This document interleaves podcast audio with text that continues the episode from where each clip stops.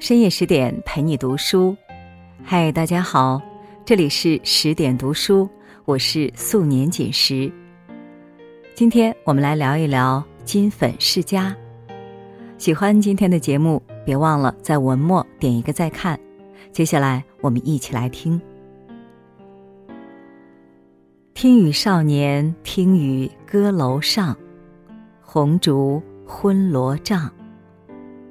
去年听雨楼阁上，江阔云底，断雁叫西风。而今听雨屋檐下，秋叶已凋零，悲欢离合总无情。伊人何处，总在寒冷清秋。这首词出自民国通俗小说大师张恨水的《金粉世家》。2003年，由陈坤、董洁主演的原著改编电视剧《金粉世家》一经上映，便引起轰动，一时万人空巷。无数人为其中金燕西冷清秋的爱情悲剧扼腕叹息。一个是风度翩翩豪门贵公子，一个是清新脱俗平民丽才女。两个人因爱情的欲望相遇，却又与物质的困境分离。短暂的婚姻在冷清秋脑海中仿佛南柯一梦，也让他认清自己，面对现实，最终完成人格独立的蜕变。嫁入豪门的冷清秋能给予现代女性怎样的启示呢？我们不妨跟随张恨水细腻的笔触，走进梦幻般的金粉世家。却说民国时期的北京颐和园，北地春池，渔阳晚夜，总理家的七公子金燕西坐腻了汽车，转而扬鞭花间柳下，快活地欣赏马嘶芳草的景况。恍惚间，燕西闻到兰麝之香，偶然一回头，瞅见了素净可人的冷清秋。出身豪门的金燕西看惯了以红以翠的脂粉，一下子就被那双冰清玉洁的眼睛所吸引，却奈何不便多看，拍马离去。虽说是一见钟情的邂逅，但一个在马上，一个在马下，暗示了两人的不平等。玩世不恭与人淡如菊也终将分道扬镳。可彼时的金燕西自然想不了太多，他早已厌倦了富家女友白秀珠的大小姐脾气，也目睹了兄长在婚后被嫂嫂的管控。金燕西在心里盘算着，若说交女朋友，自然是交际场中心事的女子好，但是要结为100年的伴侣，主持家事，又是朴实些的好。若是我把那个女孩子娶了回来，我想她的爱情一定是纯一的，也不会干涉我的行动。那种自然美也比脂粉好多了。金燕西于是打发下人去打听冷清秋的姓名与住处，转头却又去与交际场中的女子玩闹。下人有了回复后，金燕西挪了家里的款子，用计租下冷家旁边的宅子，装饰得富丽堂皇，美其名曰举办诗社。他又假装无意地打通两家的围墙，借此结识冷家。金燕西很快与贪财虚荣的冷家舅舅交好，明里暗里给冷家送礼，嘘寒问暖。在下人的提示下，金燕西走起了体贴路线。他观察到冷清秋缺少上台面的衣服和鞋子后，立刻送去了布料和鞋票。一次又一次的出游、吃饭、看电影，冷清秋很快沦陷于金燕西的温柔攻势，在西山戴上了金燕西的求婚戒指。冷清秋嘴上虽然说其大非偶，不敢高攀，其实在物质中迷失了，所以望着贵重的珍珠项链才会失神。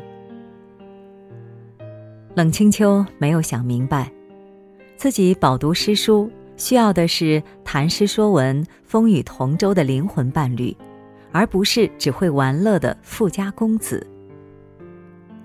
虽说金家是豪门世家，但二人的结合并没有遇到太大的阻力。金家上下都受到了西方开放平等的婚姻观影响。金家姐妹在见到冷清秋后很是欣赏。四姐道之在金父金母面前极力游说，很快金冷二人就奉子成婚了。英国作家简·奥斯汀曾经说过，婚姻只考虑家境是荒谬的，不考虑家境是愚蠢的。虽然冷清秋自觉腹有诗书气自华，但他面对金家的富丽显赫还是露了怯。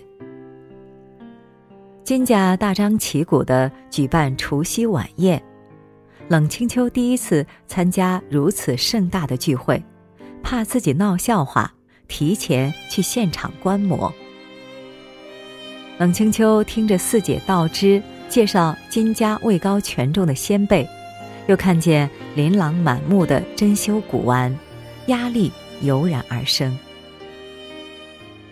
不仅如此，面对出身富家的嫂嫂们，冷清秋无疑是自卑懦弱的。大家族里总少不了勾心斗角，嫂嫂们因误会劫难冷清秋，金燕西也不站在他这一边。冷清秋的清高不允许他解释，只是以泪洗面。就像婆婆金太太所说的，清秋什么都好，就是遇事一味消极退让。自卑的婚姻不仅让自己受伤，也令自家长辈担心紧张。不论是传统佳节还是女儿生日，冷母自然是想念独女的。冷清秋碍于大家族的规矩，只好半夜避开府中的人，悄悄回娘家看望冷母。冷母却知道女儿的不易，提醒她赶紧回去。冷清秋不像嫂嫂们有良好的家世做后盾，嫂嫂们对丈夫不满，还可向娘家求援。冷清秋对金燕西的不求上进，不顾小家，无计可施，只能一味忍让，努力经营出一副岁月静好的模样。这时的冷清秋尚未意识到自立对女性婚姻的重要性，把自己封闭起来，读书作诗，聊以自慰。金燕西一见钟情的其实只是冷清秋的皮囊，心里算计着性格温和的她不会像嫂嫂们一样管着丈夫，所以婚后她继续着吃喝玩乐的生活，流连于无边的风月。而冷清秋也拒绝和金燕西沟通，也不和姐姐们商量对策，一味地放任她胡闹。终于，总理金泉在一次喝酒中突发脑溢血中风，抢救无效后驾鹤西去，狠心地留下一家老小。金泉是金家的顶梁柱，金家上下全凭金泉的总理身份才能安享富贵。他一走后，金家以往的繁华纷纷作鸟兽散。金家像《红楼梦》里的贾家一样迅速衰败。可金燕西对危机浑然不觉，在扶丧期间仍然与女戏子一起玩闹，大手大脚地给他们花钱，把分来的为数不多的家产挥霍在外人身上。冷清秋在生完孩子后，见到金燕西依然不顾小家后，总算觉醒了。我当时还只知其大非偶，怕人家瞧不起，其实自己是为金钱虚荣引诱了，让一个纨绔子弟去施展他的手腕，已经是自己瞧不起自己了。念了上10年的书，新旧的知识都也有些，结果是卖了自己的身子来受人家的奚落。我这些书读得有什么用处？我该死极了。金甲屋漏偏逢连夜雨，一天夜里，金宅着起大火，冷清秋趁乱抱起孩子逃了出去。冷清秋来到金燕西1年前求婚的西山，打算投湖自尽，但念及孩子年幼无辜，遂放弃轻生的念头。冷清秋下定决心要独立生活，于是写了封诀别信寄到金家，把家人接走，然后靠给人题诗写对联为生。尽管生活的清贫，可冷清秋觉得有自我，有尊严。冷清秋最终摆脱了物质欲望的陷阱，迎来了独立的新生活。对嫁入豪门的冷清秋来说，她用清高来掩饰平民出身的自卑。一段自卑的关系无疑没有圆满的结局。因而张恨水在序中感叹他的命运：嗟夫，岂非一玄妙不可捉摸之悲剧也？而破除自卑的方法，唯有自立。女人不是单靠漂亮就能找到好男人的，因为只喜欢漂亮姑娘的男人，再好也是有限。好男人往往更注重女人内心的力量，因为女人最迷人的地方是内心的独立。独立的姑娘才会有真正的光芒。你没有自己的思想和事业，就没办法让人尊重你。所以啊，不依附于人的姑娘才是真正精彩。和你共勉。好了，今天的文章我们就分享完了。更多美文请继续关注10点读书，也欢迎把我们推荐给你的朋友和家人，让我们在阅读里遇见更好的自己。